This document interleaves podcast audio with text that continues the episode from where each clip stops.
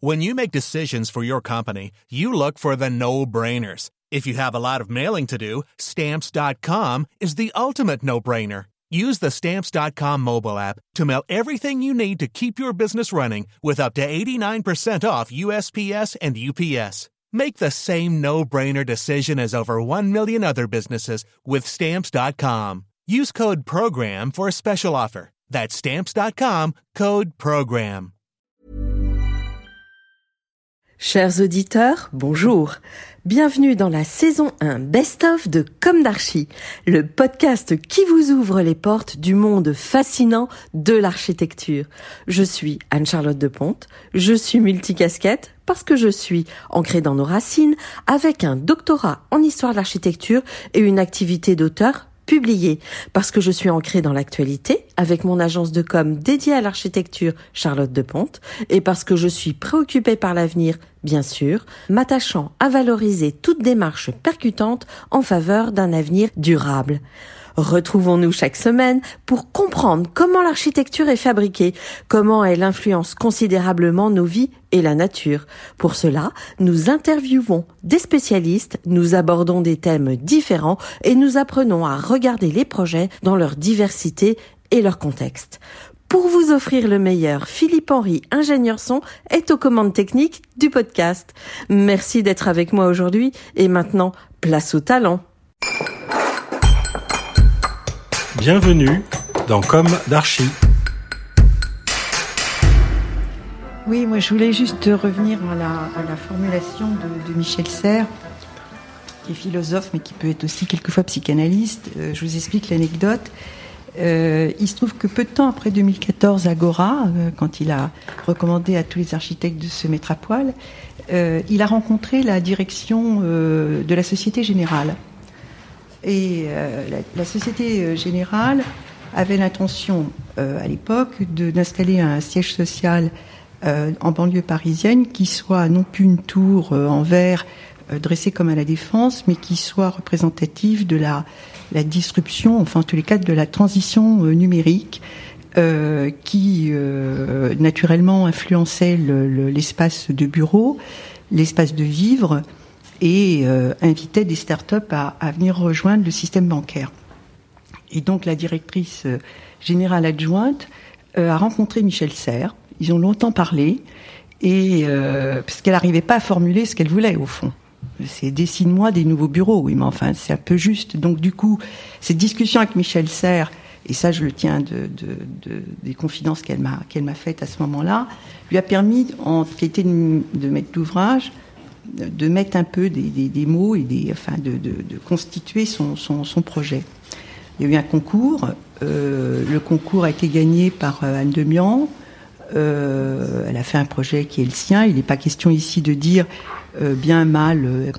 le sujet, c'est plutôt de dire au fond que cette, cette transition numérique obligatoire, en tous les cas ces, changements de paradigme qui, qui sont les nôtres aujourd'hui, euh, permettent euh, aussi de faire une autre architecture et elle n'est pas forcément tuée dans l'œuf parce que quand le maître d'ouvrage, encore une fois, sait bien expliquer ce qu'il veut et, euh, livre un propos très cohérent, il se trouve que les résultats peuvent être intéressants. Enfin, dans le, cas présent, Anne Demian a fourni un, projet qui est discutable. On n'est pas là pour dire ça, mais en tous les cas, qui offre une, une, de nouveaux espaces aux, gens qui travaillent dans la, dans la banque, un autre visage de la banque.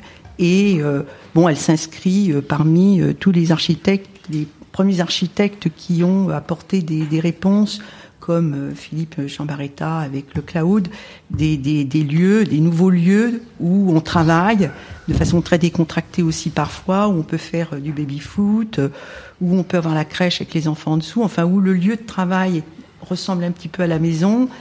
Et euh, voilà, donc euh, c'était pour revenir sur l'idée que, euh, bien sûr, l'architecture peut être tuée.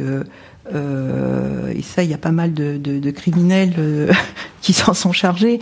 Mais il peut y avoir aussi, dans des échanges, et Michel Serres en a été, j'allais dire, le protagoniste, de quoi faire évoluer les, les, espaces de bureau, en tous les cas en en discutant et en y apportant une, une architecture assez neuve au fond. Voilà. Mais neuve dans les usages Neuve dans les usages, neuve dans les formes, euh, neuve euh, dans... Oui, surtout dans les usages et dans le, la, la, part d'espace public qui rentre à l'intérieur du projet, ce qui est assez euh, important et neuf. Et euh, c'est pas simplement un, bâtiment dans lequel on rentre et on sort à 8 heures du matin, 6 heures du soir. C'est un bâtiment dans lequel on vit, on s'aère, on sort, on fait, on peut avoir des groupes de travail dans un patio, euh, où on peut sortir euh, fumer une cigarette dans un endroit euh, qui est, fait pour, on peut avoir un amphithéâtre qui d'un seul coup devient autre chose. Euh, c'est le, le, fameux flex office et de cette flexibilité qui se traduit en architecture, qui est quand même assez compliqué. Enfin, je veux dire que c'est pas surtout dans le temps, enfin dans la durabilité, parce qu'on peut être flexible euh, et puis d'un seul coup, on l'est plus parce qu'on est obsolète. Et donc, il faut imaginer euh, la flexibilité dans le temps long et dans des usages longs qui vont forcément évoluer avec la transition énergétique. Est-ce que Dominique Boré, sur euh, votre territoire, entre guillemets, vous, vous, vous, trouvez des échos dans ce que vient de dire Antoine Michel Picon, Delou oui. euh, La marque Paris-Saclay, Antoine Picon a participé d'ailleurs à, à construire un petit peu le, euh, un peu le récit. Effectivement, ça a été un récit qui, est, qui a été extrêmement porté d'ailleurs par Christian Blanc à l'époque, d'excellence académique, de cluster, de Silicon Valley, de transition énergétique, de territoire innovant. Récit que nous continuons et que nous enrichissons à fur et à mesure que le projet se déroule. Mais très, très, alors c'est intégré euh, je pense par les habitants, les usagers, les salariés, les étudiants, c'est intégré. Mais c'est amusant d'ailleurs, c'est que très vite, nous sommes ramenés à des questions extrêmement plus prosaïques, euh, qui sont les leurs, c'est-à-dire euh, du transport, euh, les questions d'hydrologie pour que la vallée ne soit pas inondée, puisqu'ils ont été extrêmement inondés en 2007, euh, la préservation des espèces protégées, et les transports, et les transports, et les transports. Donc, si vous voulez, la ma, il faut, enfin, c'est là où c'est compliqué, c'est quand on commence à, enfin, c'est-à-dire quand le récit euh, intervient bien plus en avant, enfin très très très en amont de la réalisation. Et donc ça, c'est, et je, je n'ai pas de solution. C'est tous les jours que nous cherchons, c'est tous les jours que nous nous trompons, et c'est tous les jours qu'on arrive de temps en temps à avoir une réussite, euh, et tout d'un coup on a euh, une approbation euh, euh, d'un milieu ou d'un collectif associatif. Mais c'est bon. Et alors, par ailleurs, euh, le récit marketing territorial, je pense avoir été contre dès les premières lois de décentralisation. Je suis toujours contre parce qu'aujourd'hui, le marketing territorial, en fait, induit forcément le fait suivant il vaut mieux être riche dans une région riche que pauvre dans une région pauvre. Voilà. C'est vrai de beaucoup d'autres mmh. choses. Alors, vous écoutez toujours Comme d'Archie, l'émission de, de, radio d'Anne-Charlotte qui a lieu en public aujourd'hui. Je vous rappelle que si vous êtes dans le public, vous pouvez également poser des, des questions, simplement en vous signalant.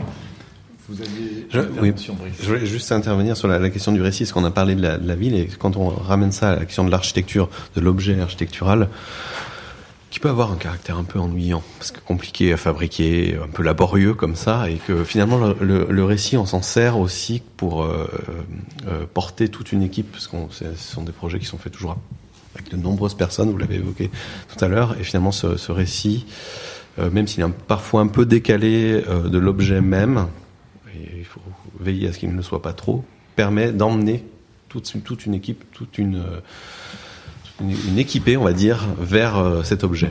Voilà. Et je pense qu'il reste euh, nécessaire. Mais c'est vrai que si on ne parle façon, que de l'objet construit pur et dur, des fois ça peut être un peu. Si, si je peux me permettre, la carrière idéale d'un architecte consiste à dessiner au tout début et ensuite à beaucoup parler. Mmh.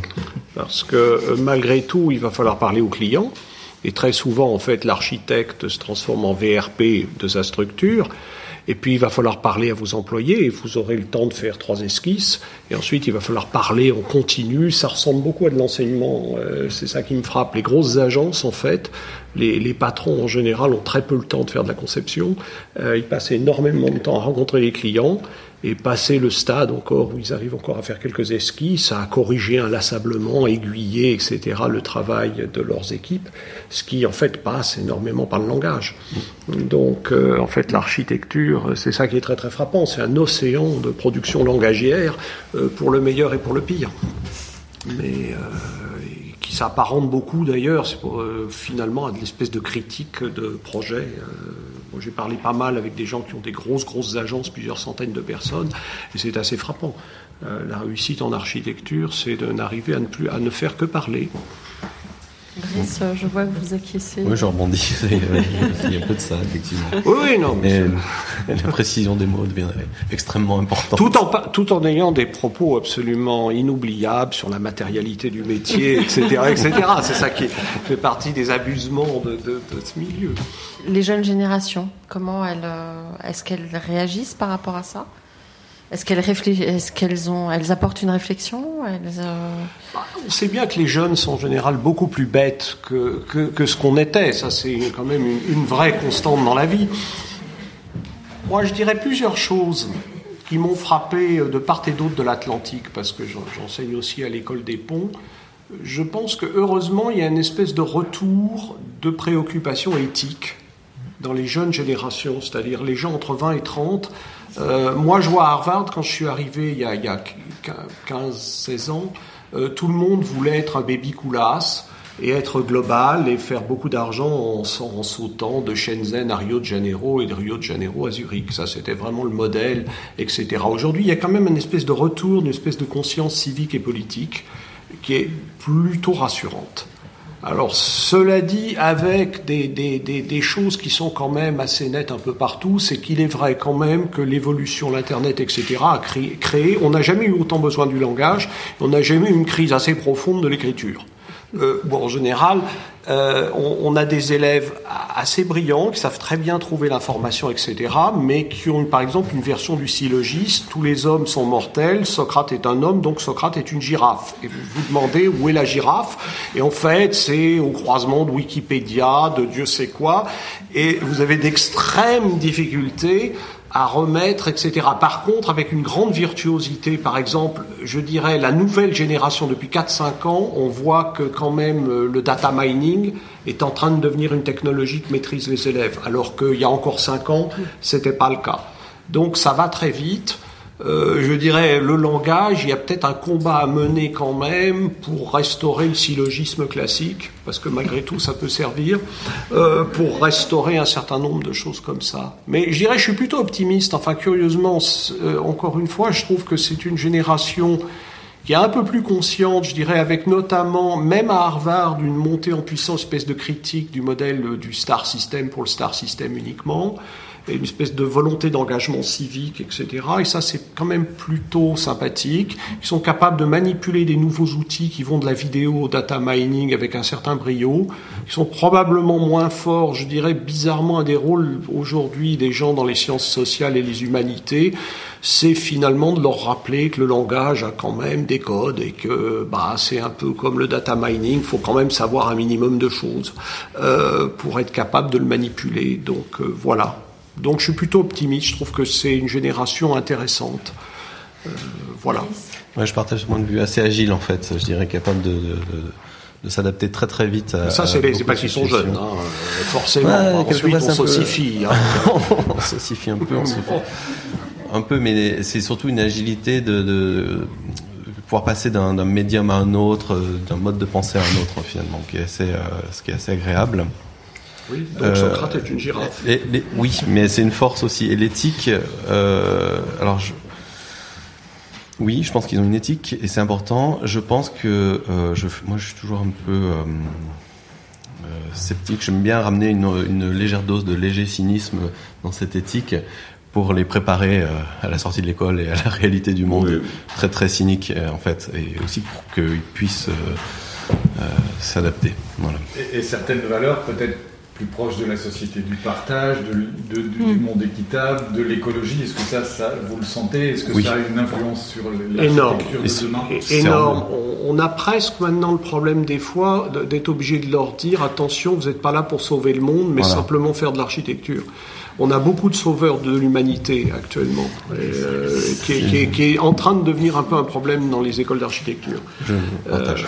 Euh, donc, euh, donc c'est vrai qu'on a plutôt ce problème-là, mais c'est plutôt sympathique. hein. Je trouve que d'être face à des générations qui à nouveau veulent changer le monde, eh ben, c'est tout de même mieux que de vouloir cyniquement surfer euh, sur les vagues de, de- de la postmodernité. Dominique Boré.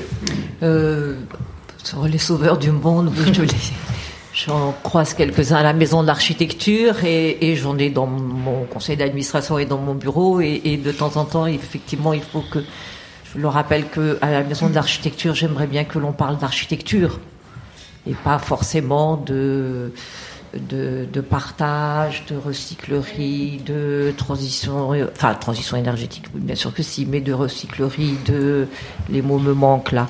Et, je fais la comparaison avec la danse contemporaine, qui dans les années 80, la danse contemporaine française, dans les années 80, euh, tenait le haut euh, vraiment du, panier, danser dans le monde entier avec des galotas, des maguis marins. euh. Et puis un jour, ils se sont mis à ne plus danser, mais à parler, à courir, à réfléchir sur la théâtralité de leur métier. Et il n'y a plus de danse contemporaine en France aujourd'hui. Donc je trouve que continuer à faire de l'architecture avec euh, tout en réfléchissant sur toutes les sur toutes ces implications. euh, La- L'avantage et qu'a l'architecture française, c'est qu'elle a jamais dominé le monde comme la danse. hein. Euh, bon, donc euh, on a encore du potentiel de développement. hein. Ça met un peu moins la pression. Oui, je crois que le- il y a des questions, non? Voilà, euh, c'est plutôt une intervention les encore plus jeunes générations que l'éducation à l'école, c'est que l'environnement, c'est vraiment la nouvelle morale. C'est-à-dire qu'ils sont conditionnés à tous les gestes environnementaux et, à sauver le monde. Il n'y a plus d'autres morales, c'est-à-dire qu'ils engueulent leurs profs, etc. Mais euh, vraiment, l'environnement leur est chevillé euh, au corps des renseignements euh, des plus jeunes âges. Donc je ne pense pas que le mouvement va, va s'atténuer. Bah, il faut dire, on leur a tellement dit qu'ils vont mourir vers 2100 avec les ours blancs euh, et, et d'autres créatures. Il faut quand même voir qu'on a élevé toute une génération dans une apocalyptique Oui. euh, de l'an 2100 et des plus 3-4 degrés. Donc euh, c'est normal, d'une certaine façon, qu'ils soient un petit peu préoccupés. Nous, bon, moi, l'an 2100, finalement, me, me fait assez peu peur. Euh, moi, je voudrais juste revenir sur les entrées de ville dont parlait euh, Michel Serres, puisque c'est le, le propos euh, liminaire. Euh, je voudrais pas casser l'ambiance, mais enfin, euh, ni soutenir à- à- abusivement les, les architectes, mais enfin, on leur demande pas trop quand même leur avis. Il se trouve que dimanche matin, je partais à Rambouillet et je pouvais prendre d'autres chemins. Je me suis dit non, je vais me punir, je vais passer par Trappes et Coignères, comme ça, ça va me préparer à la conférence de lundi. Et je, et je me suis dit, mais c'est abominable, quoi. Et chaque fois, je le dis, mais euh, en même temps, euh, je pense que, euh, enfin, euh, je parle peut-être sous le contrôle de, de Dominique, qui, qui connaît ça comme moi, enfin beaucoup mieux même, mais euh, je pense que les maires euh, ont pas envie de euh, de faire d'efforts. Euh, ça, ils sont dans l'étalement urbain. Probablement que c'est rentable, j'en sais rien dans les dire à ce point-là.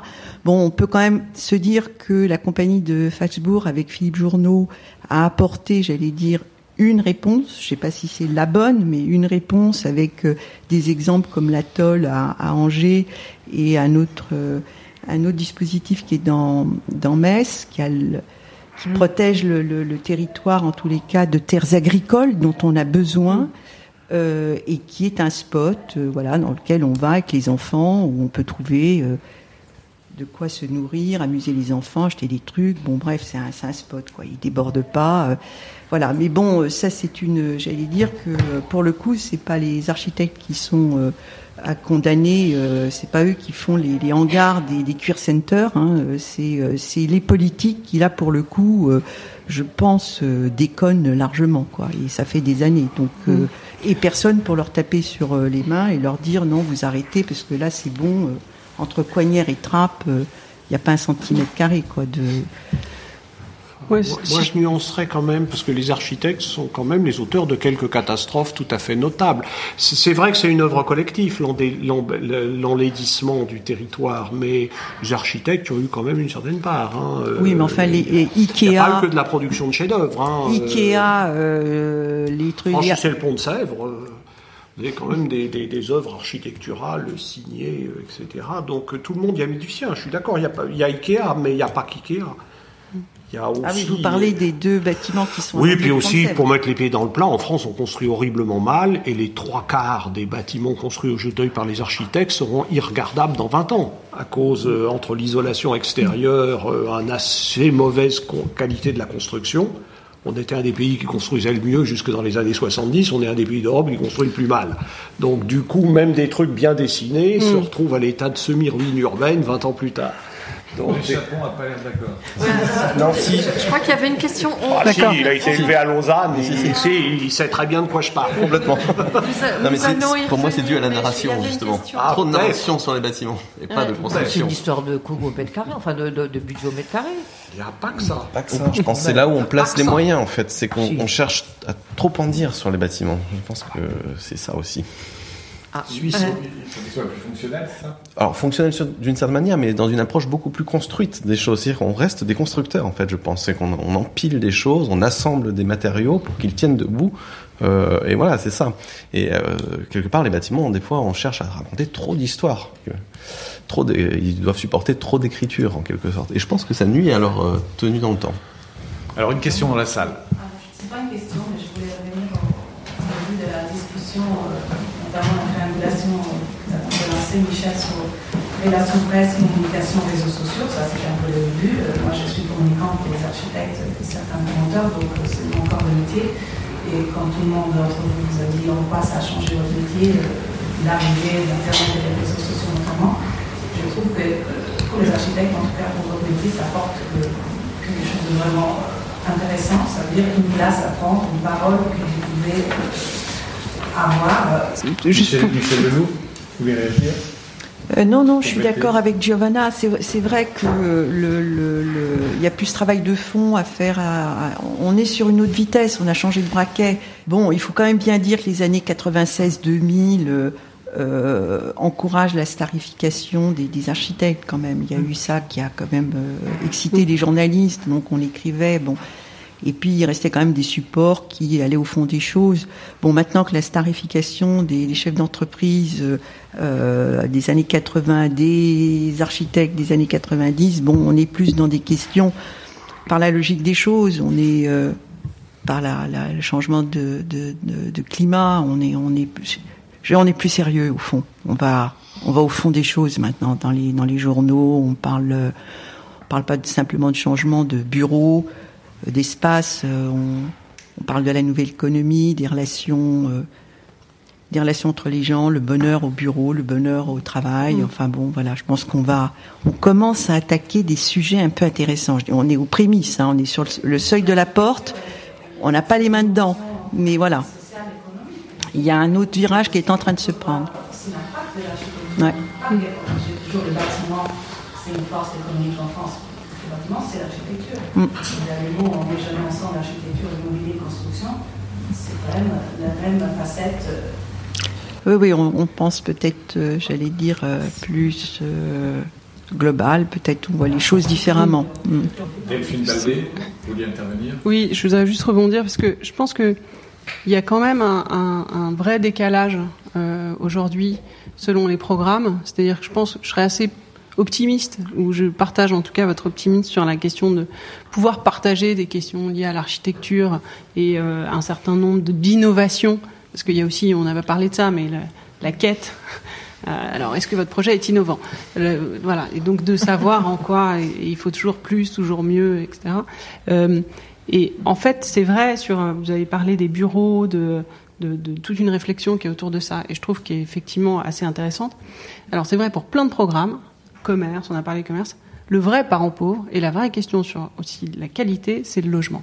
je pense que là, euh, sur cette question aujourd'hui de la production du logement, on a vu que bah, y a une production euh, aujourd'hui. Euh, Paris espérait, enfin en, Ile-de-France, on espérait construire 35 000 logements par an. Là, on est à 70. Enfin, on a dépassé les 70 000. la question de la qualité et donc de, en fait, ce décalage entre l'innovation et il n'y a qu'à voir euh, la communication des promoteurs autour des projets. Enfin, ça, ils rivalisent de, de, de, de choses pour avoir, voilà, pour l'appétence euh, attrape client. Et, euh, et en même temps, si on regarde les plans des logements, on, on, a, on, a, on, commence à avoir un peu peur. Et quand on regarde le coût de la construction, bon là, j'ai sur la pérennité et, et cette question-là. Enfin, je pense que il y a en fait, du coup, ça cache un peu, c'est un peu l'iceberg. Il, il y a un côté je trouve euh, plutôt assez optimiste. Et puis je pense que les nouvelles générations aussi elles sont pas mal dans nous ce qu'on voit. Enfin moi je vois aussi en enseignant c'est euh, tourner vers le collectif. C'est-à-dire une sorte de production qui comme ça euh, emmène avec des formats très simples enfin aussi agiles. C'est-à-dire qu'ils sont pas forcément en, en agence constituée associée mais ils se fédèrent ils s'assemblent sur sur certaines thématiques.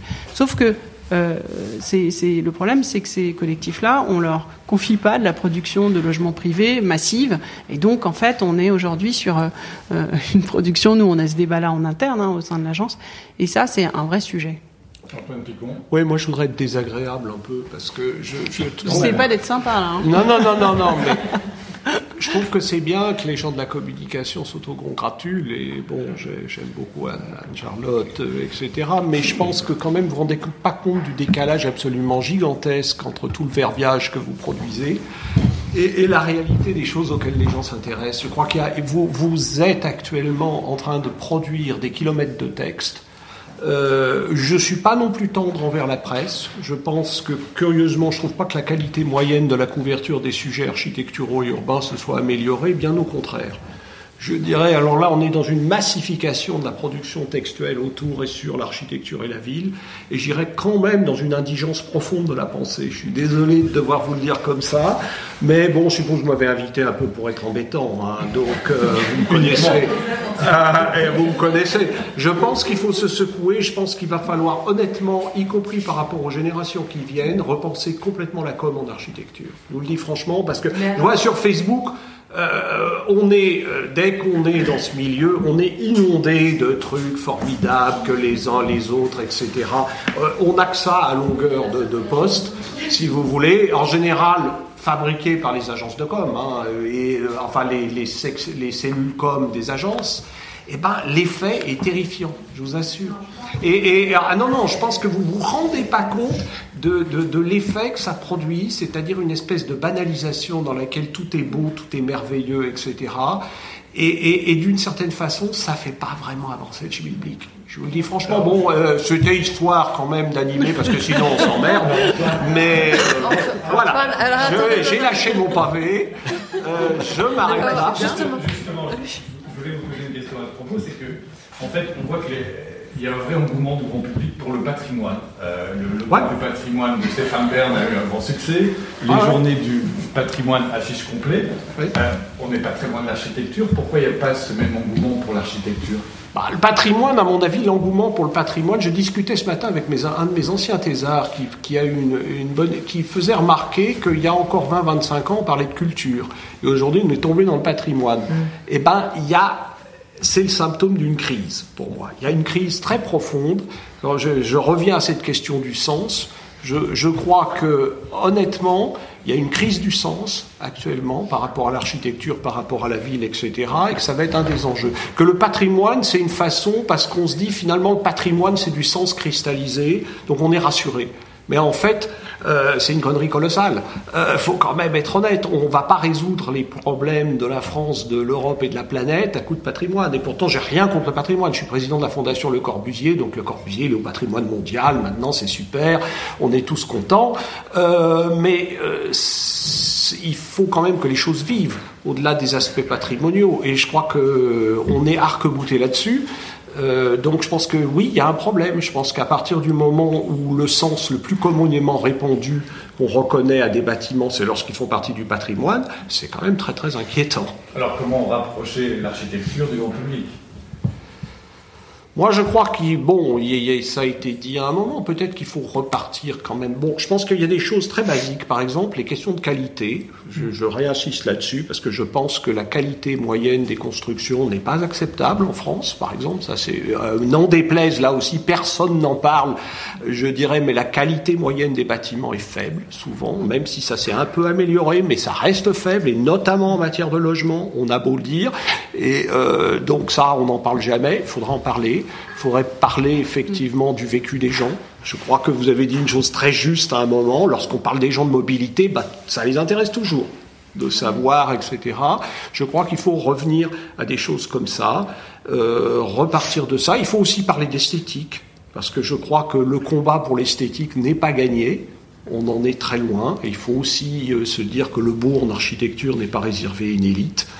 Euh, je dirais la modernité a gagné par exemple la bataille du mobilier, euh, mais elle n'a pas gagné la bataille de l'immobilier pour l'instant. Euh, plus personne quasiment n'aime les commodes Louis XV, mais par contre tout le monde aime encore les, les, petites maisons traditionnelles en pierre et on n'a pas gagné cette bataille-là, etc. Je pense, pour être clair, je pense qu'actuellement ceux qui profitent de cette espèce d'incurie des architectes, c'est les paysagistes qui se sont engouffrés. La domination des paysagistes aujourd'hui en matière urbaine, est quand même très très claire. Les architectes sont en train de perdre une bataille actuellement parce qu'ils n'ont pas été capables de donner un sens. Alors effectivement, ces périodes de greenwashing, le paysagisme apparaît comme quelque chose qui donne des réponses à ces questions de sens.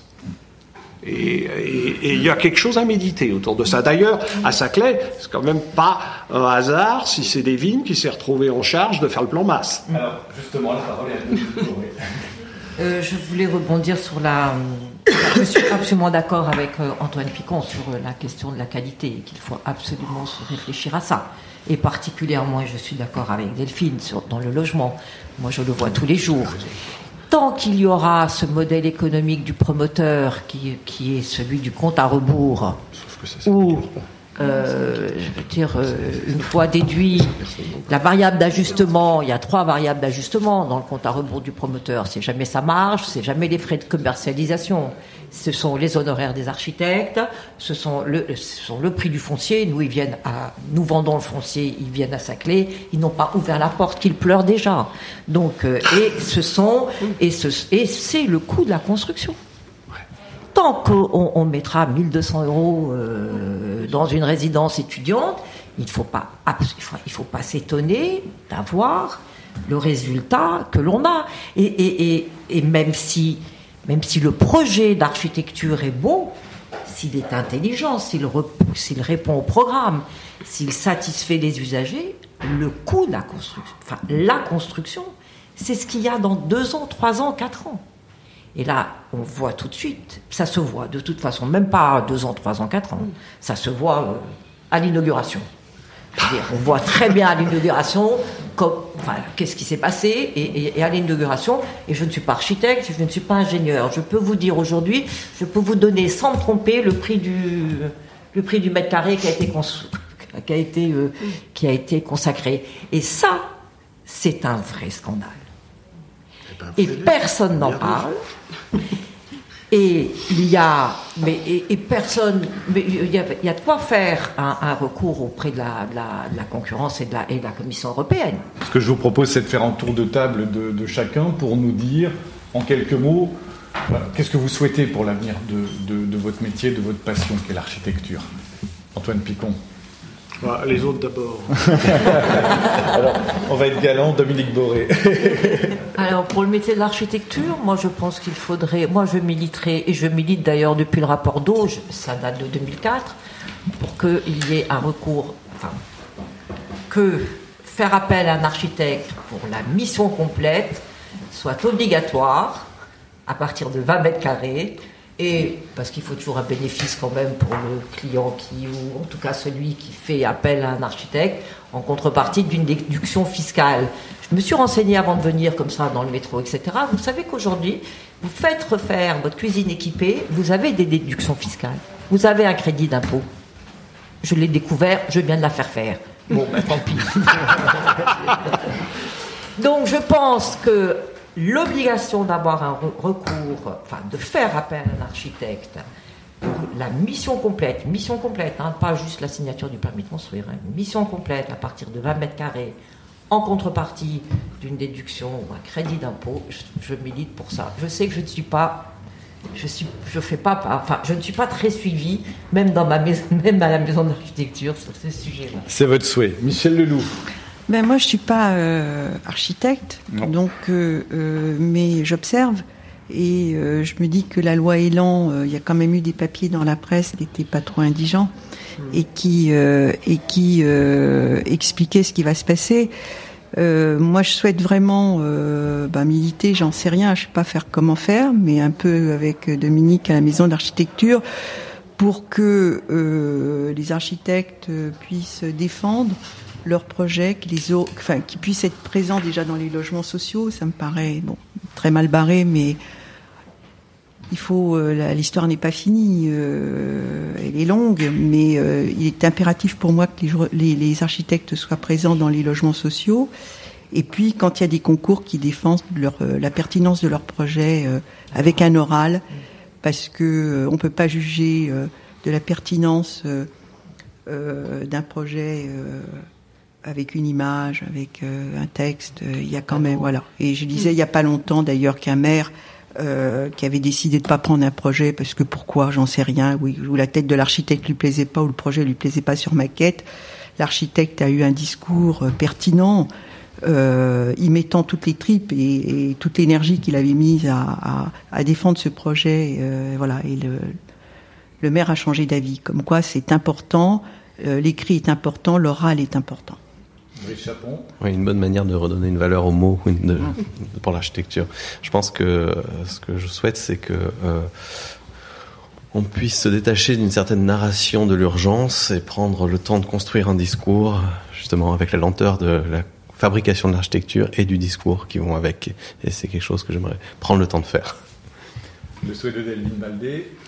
Euh, alors, euh, je suis architecte, mais je me rends bien compte que euh, le pouvoir de l'architecte, ou en tout cas euh, sa, manière de pouvoir euh, garantir cette question de la qualité, euh, on n'est pas du tout seul. Enfin, on ne peut pas le faire seul. Et donc, je pense que ce qui est surtout très important, c'est d'avoir un- une équipe autour de la question de l'aménagement, que ça soit euh, autant sur la question du maire, sur la question des aménageurs. On a, on a vraiment besoin de travailler ensemble. Et, euh, et sinon, euh, le, le- en fait, ce- cette question de contre-pouvoir, en tout cas, face à des promoteurs ou en tout cas à des groupes qui sont assez puissants et, euh, en tout cas, pour l'instant, nous, dans ce qu'on voit, qui garantissent pas du tout la question de la qualité. Euh, je pense que c'est ce travail d'équipe-là, euh, pour moi, qui est important de renforcer et, euh, et qui est indispensable pour répondre aux besoins des habitants qui, euh, justement, où on est là de manière pérenne. Donc c'est pour euh, rebondir sur la question du temps long. Peut-être qu'effectivement, il faut peut-être chercher à moins raconter à tout prix les projets et, et par contre peut-être à être plus dans l'examen, enfin dans l'attente d'une qualité finale. Antoine Picon. D'abord, c'est un difficile métier d'être architecte. Euh, être historien, c'est aussi difficile, mais c'est pas pareil. Euh, je pense qu'un architecte, c'est quelqu'un qui dispose des masses de briques, de pierres, de béton, etc., pour essayer d'orienter la façon dont vivent les gens. Je pense que euh, l'architecture, c'est à propos de l'habiter, que ça soit habiter un palais de justice ou une maison. Alors j'aimerais bien terminer, en fait, comme je suis historien quand même au départ, par une citation que j'aime bien de Schinkel qui disait l'architecte c'est celui qui a la tâche d'ennoblir les relations humaines. Eh bien, je trouve que c'est ça l'architecture pour moi, c'est-à-dire ça passe effectivement par une meilleure qualité de la construction, par blablabla, mais en fait Schinkel était un bon communicant des fois, et, et je pense que c'est assez vrai. C'est-à-dire que l'architecture, ça doit faire une différence dans la façon dont on vit, dans la façon dont on se, dans les relations qu'on a avec les autres, etc. J'ai souvent constaté que dans, dans des espaces un peu forts et magiques, eh ben, il se passait quelque chose. Il y a une espèce d'allégresse d'être dans certains espaces. Donc c'est ça pour moi ultimement l'architecture. Donc je souhaite que effectivement, concrètement, on donne aux architectes les moyens d'ennoblir les relations entre les hommes et pas euh, de les avilir. Ce sera le mot de la fin. Merci à tous de votre participation. Merci à ceux qui sont venus dans la, dans la salle. Merci aux auditeurs euh, qui nous écoutent. Merci encore une fois à tous. À bientôt sur Comme d'Archie.